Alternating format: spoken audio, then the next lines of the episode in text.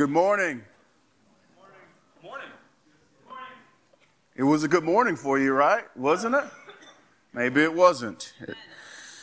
Well, even if it wasn't, God is still good, and we're glad that you're here with us. Um, if I haven't met you, my name is Dan, and I'm one of the elders here. There's five of us, or four of us now. We sent one out, and he's planning a church, so there's four of us now. Um, so glad that you're here with us this morning. Go ahead and open your Bibles to Romans chapter 12. We're, our main text will be two verses, but we will read quite a bit of Romans uh, just because of the context.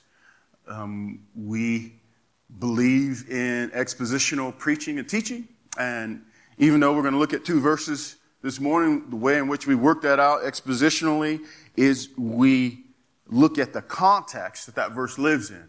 We, we don't just say that one verse has its own zip code, right? It lives within a context. And so the context helps to bring more of the meaning um, of the individual verses that we're going to highlight today. So while you're turning there to Romans 12, I do want to tell a little bit of a story um, to kind of set the table a bit for today's teaching. Recently, I did a wedding. I did a premarital counseling and a wedding for a couple of friends. And um, I took them through a curriculum that I use for premarital counseling that likes to use fictional characters um, and highlighting within uh, these fictional characters various challenges that uh, a married couple might face. And uh, some of the challenges are kind of over the top, a little, little bit silly, but they communicate a point. They, they emphasize the point. They get the point across, so to speak. For example, one of the little challenges that I saw um, that I think is funny from the book is that this newlywed couple, right, um, every night the wife would politely ask the husband to turn off all the lights in the house. And, you know, they're newlywed the first night or so, no big deal, right? Oh man, this is my wife. Yeah, she's asked me to, yeah, yeah, I'll do that, you know. So he goes and he obliges and he turns off all the lights. Um, every other night after that, she continued to ask the question, would you please turn off all the lights? And it didn't matter if he was in bed first or if he was in bed last. She wanted him to turn off all the lights. Well, uh, the shiny newness of marriage began to wear off and this young husband became incredibly frustrated and lashed out at his wife and said, You turn off the lights, I'm in bed already, right? And uh, that really crushed her and led her to believe, Oh, did I marry the right person? He won't even turn off all the lights, right? You know? Um, but through the course of conversation and trying to resolve this conflict over who will shut off the lights, uh, it was revealed that this wife, this, this new wife, um, the one man that she had respected the most in her life was her father. And what he did every night was he shut off the lights, he tucked her in the bed, and he kissed her good night. But she's not married to her father. She's married to a different man. And so the point of that is that in marriage, you have two individuals with two lives shaped by various experiences, relationships, values, ideas, coming from different families, trying to come together and become one new family. And that's hard. In fact, it's incredibly hard without God. But it's worth it. And so my goal in the premarital counseling is to help these two individuals understand the things that have shaped their personality and the things that have shaped their spouse's personality and to figure out how to follow Jesus in becoming one new family. And through that process, you've got to be transformed. That only works if both individuals are being transformed. And so this morning we're going to talk about transforming the mind. Because in a similar way, when we come to faith, we are united with the Lord Jesus Christ. But guess what? we bring into that relationship. A bunch of ideas, experiences, a personality that's been shaped by all of these things, and the relationships that we have known all our life. We bring all of that into the relationship with Jesus. And if we're not careful, the past and, and that old way of thinking will pull us away from the Lord's heart and pull us away from the Lord. And we're not able to walk with Him in a way in which we are called to. Unless, of course, we transform our minds. Unless our minds are transformed. Transformation is a reality for Christians. When you come into the faith, the first thing you ought to notice is a growing awareness of sin, both within yourself and around you. You start to notice it. Sin that you were once comfortable with now, ugh, that kind of stinks. That doesn't look right. That doesn't sound right. I shouldn't do that. You start to grow in that awareness. And in the process, you start to grow in the awareness of the holiness of God. Wow. God is so other from this creation. And yet we have been brought into this relationship with Christ. How do we, as sinful, broken human beings, walk in unity with our Lord?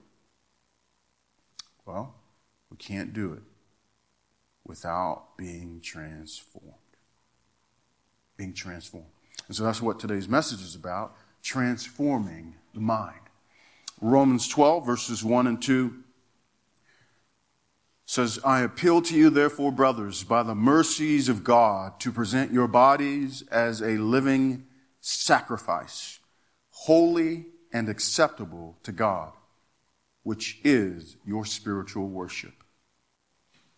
Verse 2 Do not be conformed to this world, but be transformed by the renewal of your mind, that by testing you may discern what is the will of God, what is good and acceptable and perfect. Let's pray. Father, I thank you. This is your call. This is your call to us, your people. You've given us your word. You have sent your spirit. And you have called us, your people, to be transformed by the renewing of our minds and to be made more and more like your son, Jesus Christ. So, Lord, that is our goal this morning to learn how we can, um, with greater fervency, engage in this process of being transformed by having our minds renewed. And we ask this in Jesus' name. Amen. So, transforming the mind. That's what God has for us. um, I was thinking, sometimes when you come into the faith, right? Have you ever heard, you, have you ever heard someone say this to you or had someone say this to you? You've been brainwashed. Well, the honest truth is, my brain needed washing. It needed renewal. It needed to be transformed. Yeah. I need some more brainwashing by this word, from this word. I need it to cleanse me. I need it to change me. I need it to blaze new thought patterns in my mind. I need it to clear up the fog of this life and of my own emotions and my own thoughts. I needed to wash my mind. So, man, you've been brainwashed? Not enough. Not enough. I need more of this in me. I need to think more like the way this word says I am to think. And you know what? When you read that passage this morning, the first thing that Paul says is he appeals to us. And how does he make his appeal to us? He says, I appeal to you by the mercies of God. The mercy of God makes transformation possible. It's the mercy of God that makes it possible for our minds to be changed. Again, I told you this morning that this passage, this text, does not have its own zip code. It lives within a context. It lives within a neighborhood. And the first 11 chapters of Romans, Paul lays out the problem of the natural mind, the need for the gospel. He lays it all out. And then he says, I appeal to you based on what I've just laid out to you. The dangers of living this life without Christ. The hope that is offered to you in Christ. I appeal to you now by the mercies of God to be transformed by the renewal of your mind.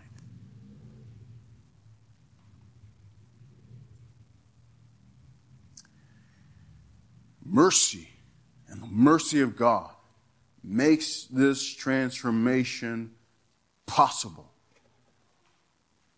But let's look at what's, uh, look at some of what Paul lays out in the earlier chapters of Romans. And I'm going to read chapters one. I'm going to read chapter one. I'm going to read a little bit of chapter one here that kind of talks about the mind. It talks about the world that has been created because of a debased mind, because of a fallen mind, because of a sinful mind. And it describes the behaviors of the people who give themselves fully to this mind that needs to be transformed. Paul wants to give some contrast. Here's what it's like apart from Christ. Here's what it's like in Christ. So let's start with what he's talking about apart from Christ as it relates to the mind. Now I'm going to read from Romans chapter 1, but I'm not going to read the bumper sticker verse, the one that we all love. That's really cool. It's really good. It is true. It is powerful. I'm talking about Romans 1:16 where it says I'm not ashamed of the gospel, for the power of God unto salvation. We we love that. We have Christian hip hop labels named after that. We have bumper stickers. We have tattoos with that one. But the passage that I'm about to read to you, no one's going to tattoo that. No. Isn't it ironic that he says, I'm not ashamed of the gospel, and then he says some things that make some Christians ashamed? You think that's ironic? God doesn't. So let's look at what he says here in verse 18. He says, For the wrath of God is revealed from heaven against all ungodliness and unrighteousness of men, who by their unrighteousness suppress the truth. They hide it, they stiff arm it, they push it down, they want to suffocate it. They suppress the truth.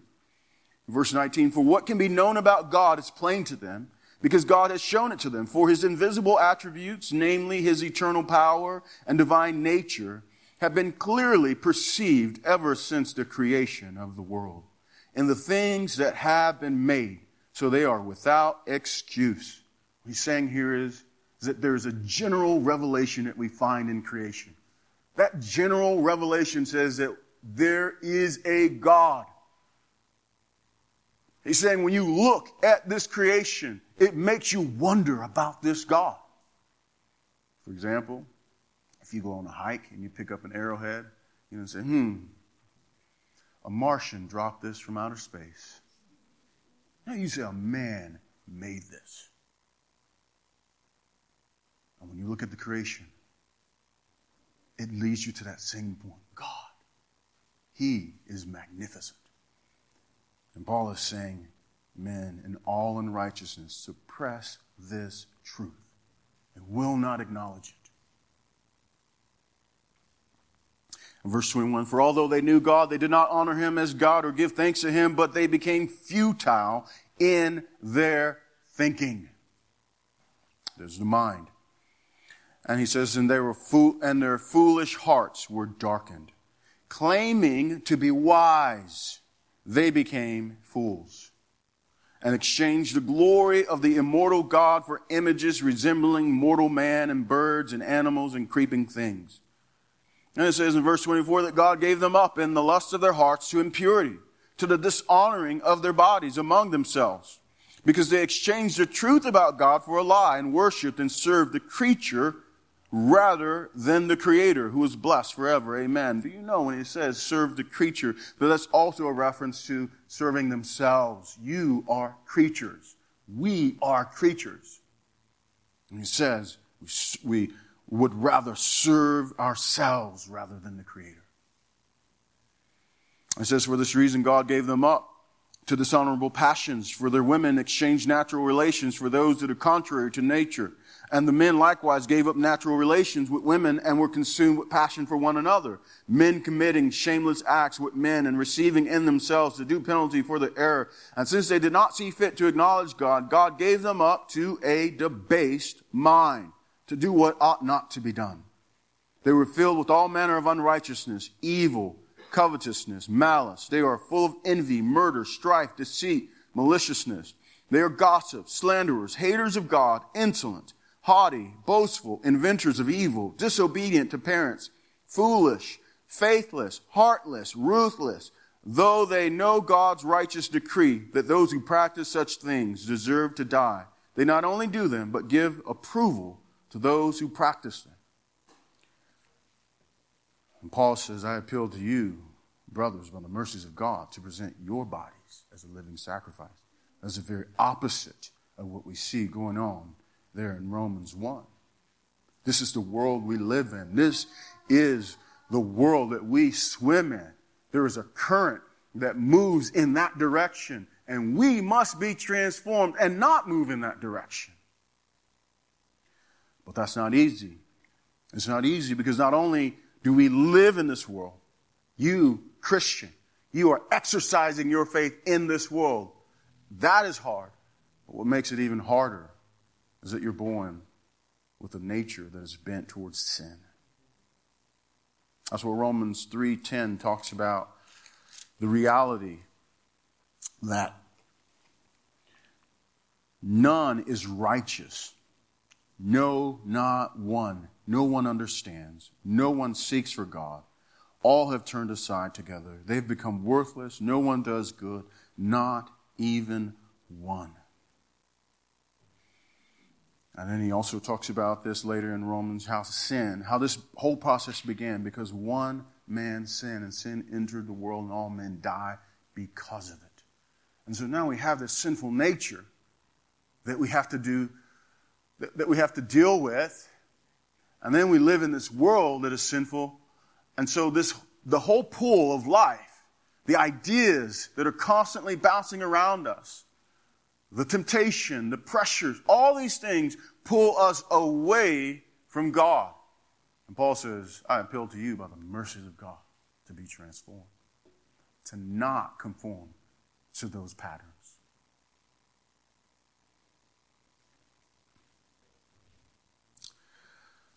And we come to faith in Christ and we think, Yay, I'm saved. I'm going to go to heaven now when I die. And then we start noticing sin in our life. We start noticing that, man, I, I really don't want to do this, but I seem to enjoy doing it, and yet I know that it's wrong. Paul addresses that too in Romans 7. He says, For I do not understand my own actions. For I do not do what I want, but I do the very thing I hate. Now, if I do what I do not want, I agree with the law of God, that it is good.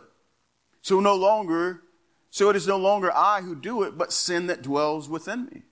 For I know that nothing good dwells in me, that is, in my flesh. For I have the desire to do what is right, but not the ability to carry it out. So we see this and as Christians, we can be overwhelmed at this reality. But how does Paul begin in chapter 12? He says, I appeal to you by the mercies of God, because it is the mercy of God that will make your transformation possible. And what is this mercy? Well, according to Romans 6:23, the wages of our sin and disobedience to God is death and the mercy of God is that He does not just give that to us, though we deserve it. Though we deserve judgment and wrath. He doesn't give it to us. He offers to us Christ. He offers to us a way out, away from under the wrath of God in Christ. The mercies of God are wrapped up, they are bound in the person of the Lord Jesus Christ. In the Lord Jesus Christ. Either all of your sin, all of your sin, are paid for on the cross. Or, if you're not in Christ, then the cross is for you. It is a foretaste of what eternity will be like. Eternity under the wrath of God. So Paul says, I appeal to you by the mercies of God. The mercy of God that is wrapped up in the person of the Lord Jesus Christ. Be transformed. Let your salvation be obvious. Let it become obvious that you are no longer the same person, that you now belong to God. This is I appeal to you in this way.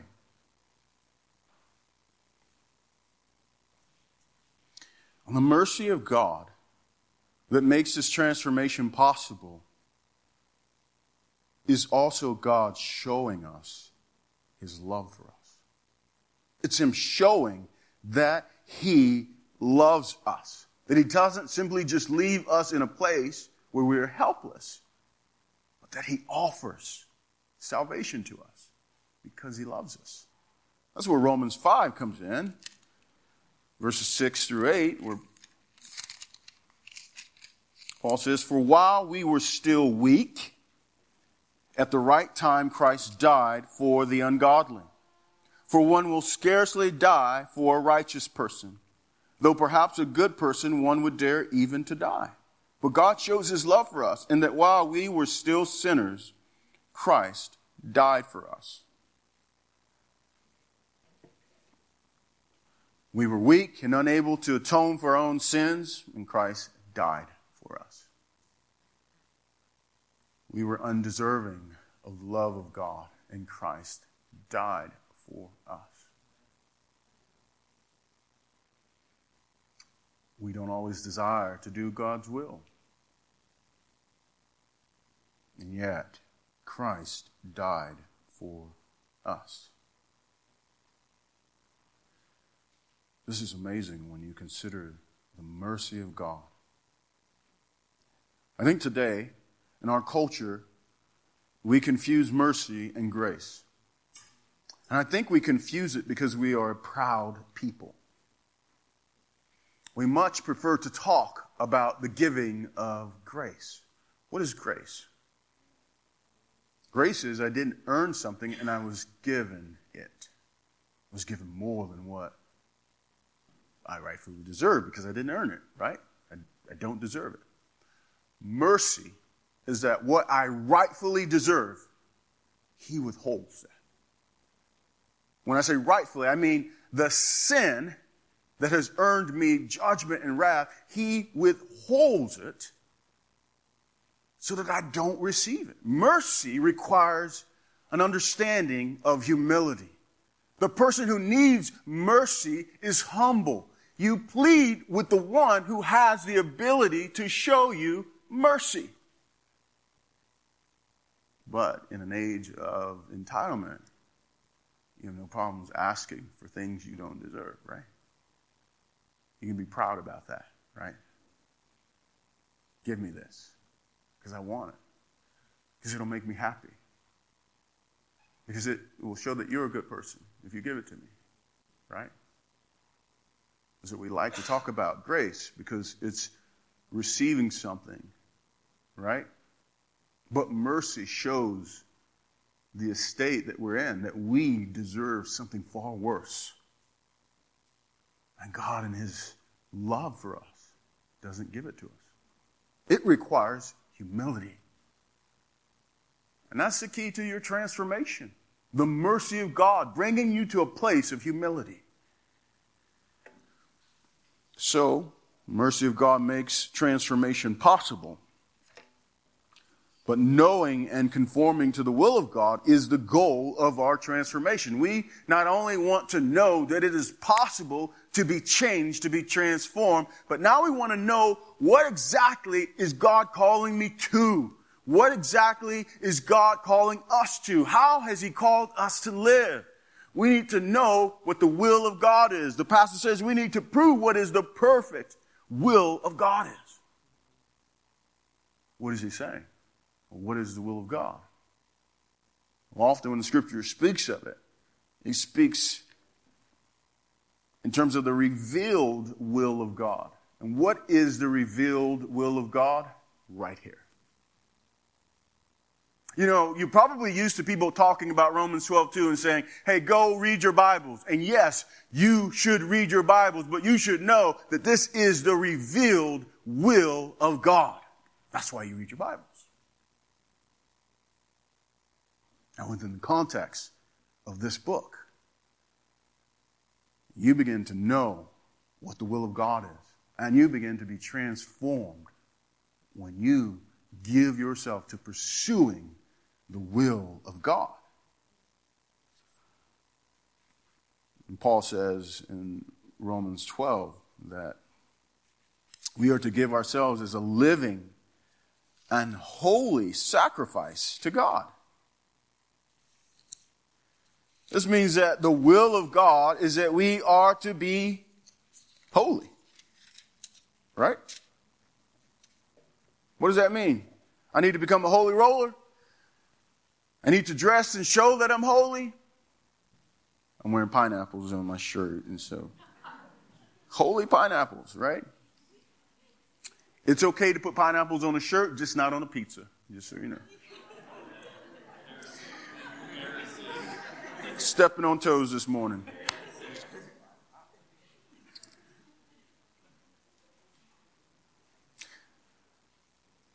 No, seriously, what does he mean when he says be holy? First Peter 1.16 says, You shall be holy, for I am holy. What does he mean by that? What does he mean when he says you are to be holy as the Lord your God is holy? He means that you belong to him. You don't belong to anyone else. You don't belong to this world. In fact, you live as if you don't even belong to yourself. You belong to him. You are set apart. You are sanctified. You are prepared by your Lord and Master for every good work that He has prepared for you in advance. It means for us, we live as if we belong to our God. And Paul says this is the acceptable sacrifice to Him because of the great mercy He has shown us in Christ. And we're called to live this way in every part of our existence. Every part of our lives, in our relationships, with our finances, with our time. We are to live this way in our bodies. That's what Romans 1 was talking about. That their bodies were no longer acceptable and useful to the master unless they come to repentance and be transformed. And you all are like, you know, if you're a Christian, you're like, yeah, yeah, yeah. But Romans 12 says that this transformation begins with a renewed mind. Oh, okay, all right. Now, he, he really didn't mean mind in that way, right?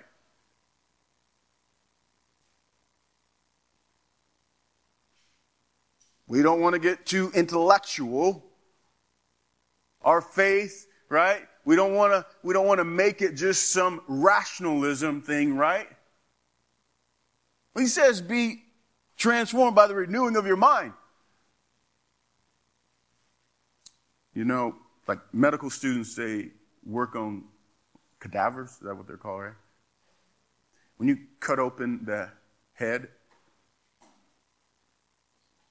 will you see a mind?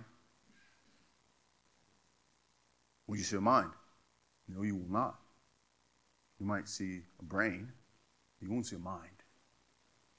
What is a mind? What is it? You ever thought about that? No, Dan, mind your own business, right?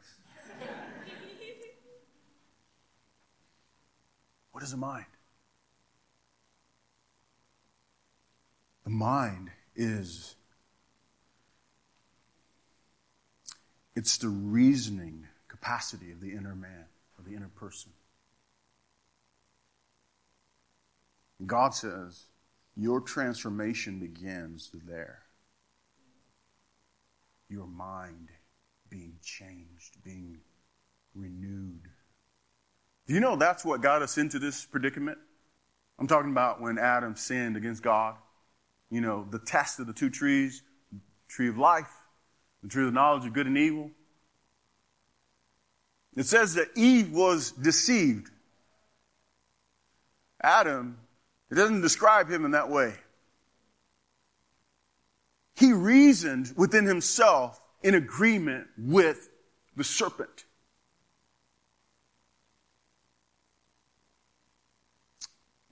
That's what got us into trouble. We do not have a mindless Christianity.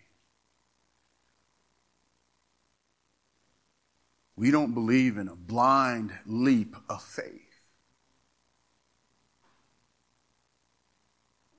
Our Christianity begins with a right understanding of who our God is. That doesn't end there, but it has to begin there. It has to begin with, I, I know who this Christ is because of what the scriptures say and how they describe him and what he's done for me. I understand who he is. He's the Son of God. He didn't deserve to die on the cross. My mind, I'm starting to grasp Christianity.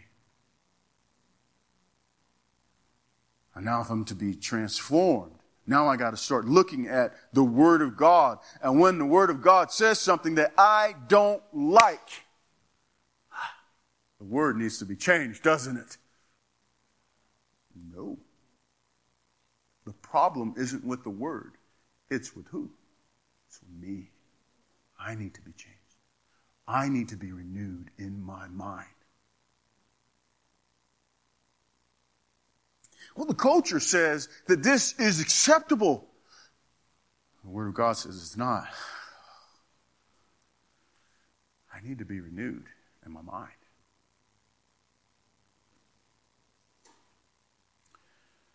Dr. R.C. Sproul says this. He says, To be conformed to the thinking of this world is to think with its forms or structures. To be transformed is to think beyond the forms of this world.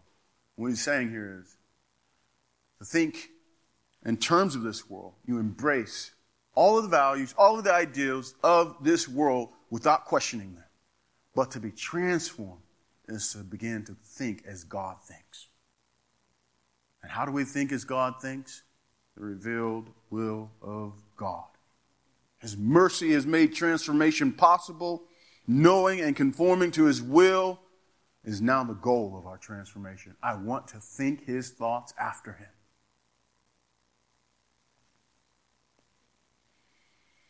Now, scripture uses the mind and the heart interchangeably, but it does so to help us to understand that we are unified in our inner being. So the mind speaks to the reasoning capacities, the heart speaks to the affections, the desires, the things we love and want or think we gotta have, right? That's where the quote from Dennis Peacocke, where he says, The mind justifies what the heart has chosen. Now, the older we get, we get we become more sophisticated in our excuses for why we've done what we've done. But when we're younger, we're really simple and straightforward, right? You hit your brother. Why did you do that? I don't know. Did you think you would feel better after you hit him? Yeah. Right? The mind justifies what the heart has chosen. We reason to justify why we've given ourselves to the things that we are giving ourselves to. And that's why we need to be renewed in that place first. It becomes like the fortress that needs to be torn down and rebuilt with the Word of God as its foundation and as the gatekeeper.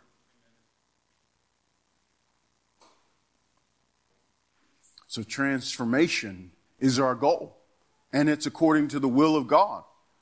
And transformation is normal for the Christian experience. It's normal for us to, con- to consistently and continually become transformed according to the Word of God. Because we're people of the Word. We don't just read the Word for entertainment, do we? You didn't come to church just for entertainment, did you? You came because you wanted to hear what? The Word. We gather around this Word. This is for us a symbolic um, example of gathering around the king's throne someday. For what purpose? To hear his word and to worship him. And so, as preachers, we stand up here and we say, This is the authority. This is the king's word. And the more we give ourselves to it, transformation becomes normal in our lives. It's not a one time event. It's not a one time experience. It is a consistent and continual experience of being transformed. People ought to look at your life and say, Boy, you've changed. I know I needed it. you don't know what I was like. I needed it. I still need some more.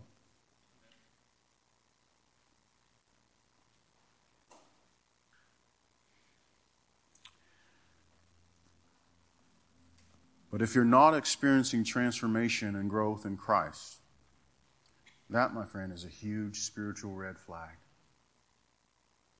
If you're not being transformed, that is a huge spiritual red flag.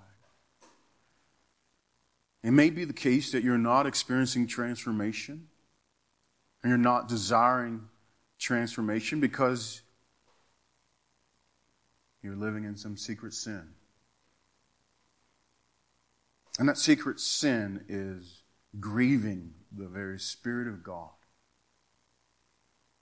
that lives in you. Grieving God's Holy Spirit. And so you're not being transformed because you're in bondage to the secret sin. It may be that you are not experiencing transformation because your heart is now entangled with bitterness and unforgiveness. That grieves him. It grieves his spirit. You know it matters to God how you operate in relationship to other people?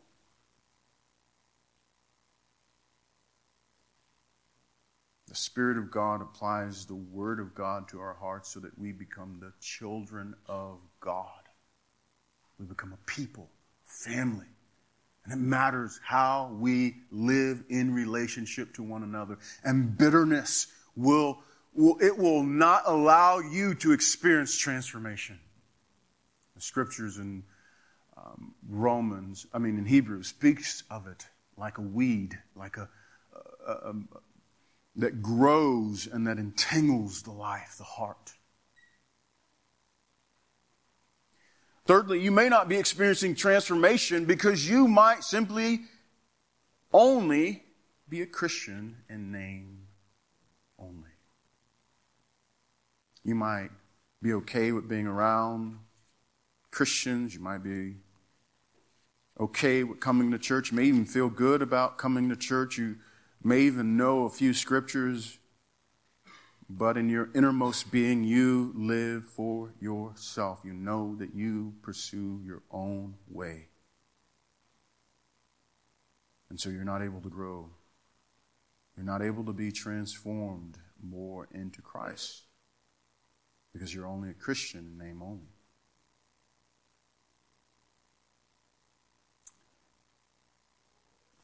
And some of you in this room, you may be in one of those camps. You may be someone in bondage to secret sin. You may be someone who's got a lot of bitterness in your heart towards others.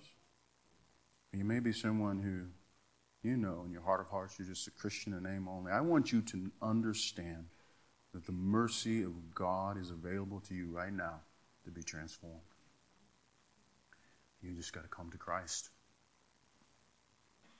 You got to call out to Him. You have got to come to Him.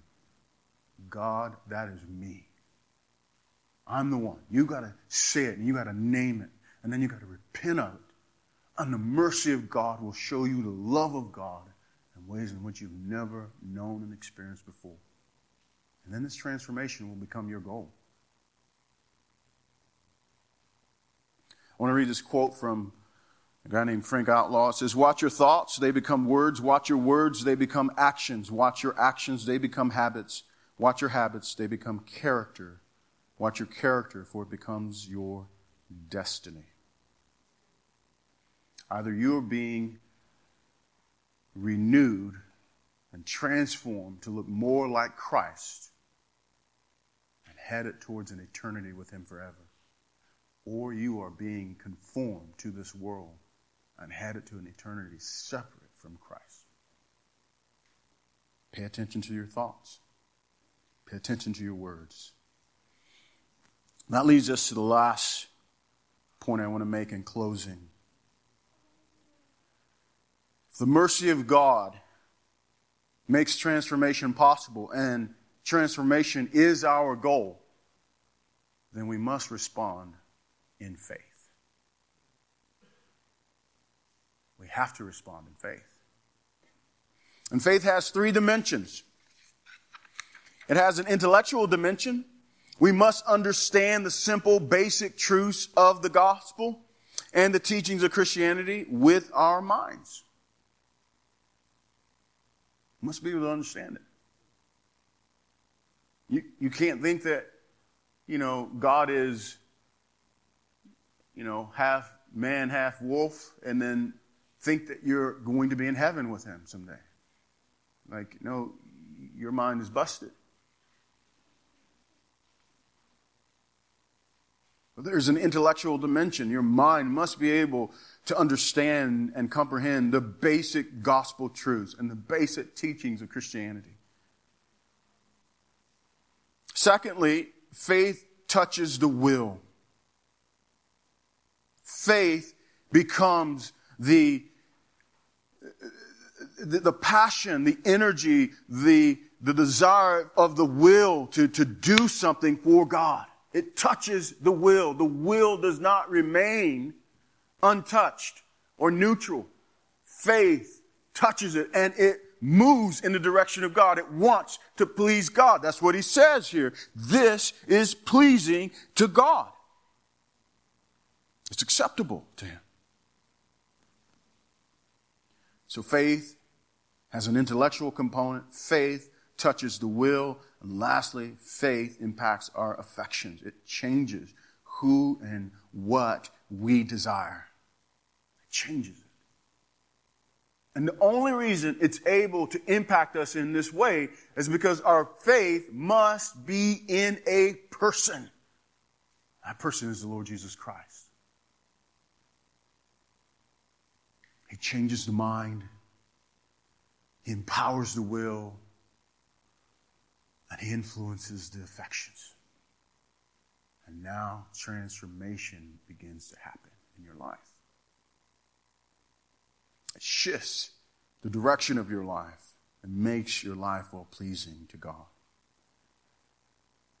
And so, friends, I could have very easily just said, hey, Romans 12, 1 and 2, read your Bibles and you'll be different. But I wanted you to understand more fully your faith. I'm not saying anything less than that, because that is certainly true. That's certainly the case. That if you're going to be transformed, it begins with this revealed will of God. And the Spirit of God will apply it to your hearts, and you will be transformed. And it begins in your mind, the renewing of your mind. Let us pray. Father in heaven, I thank you for your word. I thank you for your spirit present here with us today. Lord, I pray that we would not leave this place without answering the question of whether or not I am growing in my faith in Christ, whether or not I am offended or ashamed of anything in your word. And I pray, God, that you would not allow us to rest until we come to a place of complete surrender to your mercy and to your great love so that transformation would become our goal in Christ. In his name we pray. Amen.